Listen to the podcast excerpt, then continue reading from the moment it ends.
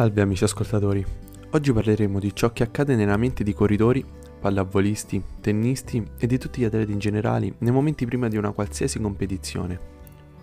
Immaginiamo di trovarci ad un colloquio di lavoro oppure ad un esame, magari quello di maturità. Cerchiamo di immedesimarci nella situazione. Quanta ansia si verrebbe a creare? Quanto stress accumuliamo soprattutto nei minuti prima dell'evento? Se misurassimo i livelli di tensione nel soggetto, otterremo dei valori altissimi nello sport immaginate che accade la medesima cosa. Nelle competizioni internazionali si confrontano i migliori atleti del globo. Le emozioni che si vengono a creare sono molteplici e molto spesso possono trasformarsi in ansie, paure e stress. Pensiamo per esempio ad Usain Bolt, il centometrista più veloce del mondo, e magari immaginiamo il giorno di una finale olimpica. Quanti e quali sono i fattori che potrebbero influenzare la sua prestazione? A quei livelli sono infiniti gli aspetti che potrebbero fare la differenza tra un'ottima prestazione e magari la più deludente. Possiamo per esempio immaginarci a Usain Bolt che dorme troppo o dorme poco, mangia un determinato orario piuttosto che un altro, o addirittura essersi scordato il proprio portafortuna. Tutti aspetti che potrebbero risultare quasi ininfluenti, ma quando si affronta un importante evento come una finale olimpica, tutto deve andare per il verso giusto. Non puoi sbagliare nulla, hai solo un'opportunità e devi sfruttarla al meglio. In questi contesti, come abbiamo già evidenziato in precedenza, giocano un ruolo molto importante le emozioni, ma soprattutto come quest'ultime vengono gestite nei momenti antecedenti alla competizione. Come fanno le emozioni, sia positive che negative, a prendere il sopravvento in determinate situazioni. In questi processi partecipa soprattutto la mente come elaboratore di informazioni. Le informazioni a cui faccio riferimento arrivano soprattutto dall'esterno, ma non solo, e vengono percepite per lo più come segnali fisici che porteranno l'atleta a focalizzare la sua mente sull'evento come primo step il soggetto aumenterà la propria attenzione, definita come un aspetto attivo, selettivo della percezione che consiste nel preparare e orientare l'individuo verso la percezione di uno stimolo. Dopo aver percepito lo stimolo, l'atleta si concentrerà su specifici aspetti. Nell'elaborazione delle informazioni, la concentrazione viene definita come un atto teso a far convergere l'attenzione in un punto specifico, considerato come il punto centrale di una situazione. Infine, si entrerà nell'ultima fase riguardante i segnali fisici, la reazione di attesa. È definita come la disposizione interna preparatoria avente lo scopo di selezionare gli stimoli che un individuo riceve per percepire più nettamente uno stimolo particolare.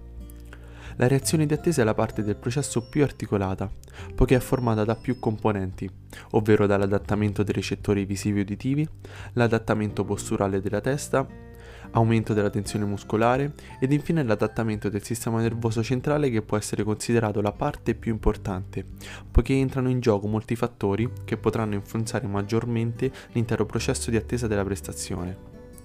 Numerosi sono gli aspetti quindi che contraddistinguono il nostro cervello, tra i quali appunto possiamo evidenziare il poter provare emozioni profonde come la paura, la rabbia, la tensione, la felicità. Ed essendo il sistema nervoso in continua evoluzione, esso è differente per ognuno.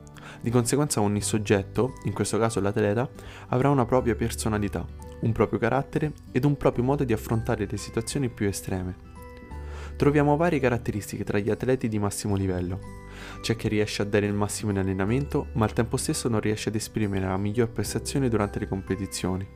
C'è chi, al contrario, durante gli allenamenti non trova un giusto ritmo, ma che trova durante le competizioni. Esistono atleti che attuano dei processi mentali molto complessi per affrontare determinate gare. Capiamo quindi come sono molteplici gli aspetti da prendere in considerazione e quante tipologie di atleti esistono dal punto di vista mentale. Durante l'attesa della competizione possono quindi entrare in gioco molteplici fattori mentali. Tra i più conosciuti evidenziamo l'ansia da prestazione. Quest'ultima è una condizione psicologica di tensione, agitazione e preoccupazione inerente alla prestazione. Essa racchiude la paura dell'insuccesso, del giudizio negativo, di deludere gli altri, il timore di non essere all'altezza dei compiti assegnati o dei risultati da raggiungere. Il disagio è comune in soggetti che legano la propria autostima a riconoscimenti esterni, come appunto accade negli atleti con risultati ottenuti. L'ansia da prestazione può dipendere da molti fattori personali. Dall'affettivo o presunto grado di preparazione, dalla consapevolezza delle risorse che si possiedono nei confronti di quella prestazione, fino agli eventi legati ad esperienze di fallimento vissute nel passato, che hanno portato poi la persona a strutturare nella propria mente delle convinzioni su di sé che sono diventate autolimitanti. Un altro fattore che predispone all'ansia da prestazione è il perfezionismo. Le persone perfezioniste frequentemente stabiliscono standard molto alti per se stesse nel lavoro, nelle relazioni interpersonali o in altre aree. Se questi standard non sono raggiunti, queste persone possono sentirsi inadeguate, persino senza speranza, provando un profondo malessere. I sintomi dell'ansia da prestazione sono principalmente stress, angoscia, paura, irritabilità, sensazioni di incapacità che aumentano di intensità all'avvicinarsi della prova da affrontare. Oltre a questa tipologia di condizione psicologica, possiamo approfondire anche la nichefobia. Letteralmente significa paura di vincere. È una fobia caratteristica del mondo degli sportivi, soprattutto in campo agonistico, ma può essere riscontrata in tutte le situazioni che la vita offre in termini di competizioni.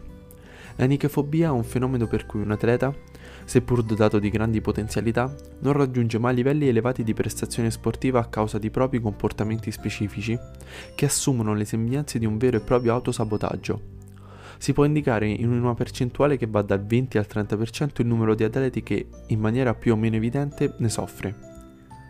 Esistono alcuni indicatori che evidenziano i comportamenti di un atleta che ha paura di vincere.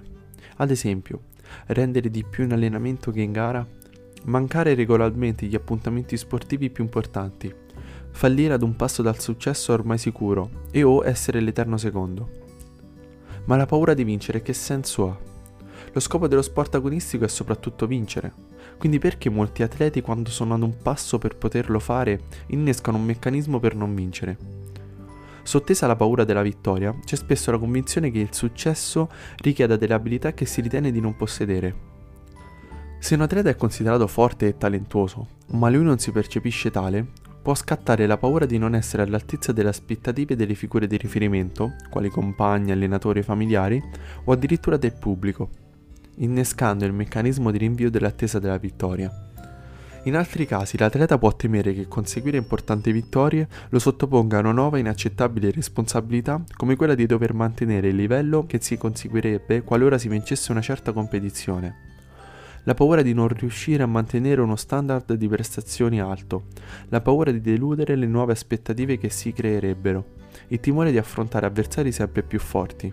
Sono tutti fattori che possono portare al blocco delle prestazioni agonistiche. In altri casi ancora, la nichefobia può colpire l'atleta a seguito di un suo successo inaspettato e repentino, che lo strappa dalle proprie abitudini, dal proprio ambiente, dal proprio ruolo nel mondo e da tutto ciò che per lui era rassicurante, familiare e prevedibile. In questa situazione l'atleta può attuare comportamenti tali da permettergli di tornare alla situazione precedente, rifiutando i benefici della vittoria. In tutti questi casi è importante che l'atleta abbia il coraggio di chiedersi quali siano le paure e i timori profondi del suo significato di vittoria. L'ansia da prestazione e la nichefobia sono soltanto esempi del complesso campo della psicologia dello sport e soprattutto di come questa scienza sta prendendo sempre più piede all'interno delle discipline sportive. I professionisti, infatti, non solo svolgono processi di mental training specifici, ma grazie al proprio psicologo riescono a prendere piena coscienza delle proprie potenzialità e soprattutto dei propri limiti, qualche volta superandoli e qualche volta adattandoli alle situazioni. Le reazioni di attesa nello sport e dei loro processi evidenziano come, ancora una volta, il sistema nervoso ha un ruolo fondamentale in qualsiasi ambito esso venga applicato. Come sia la base di tutto, soprattutto delle funzioni vitali del nostro organismo. Il cervello sappiamo bene che se lo coltivi funziona, se lo lasci andare e lo metti in pensione si indebolisce. La sua plasticità è formidabile, per questo bisogna continuare a pensare.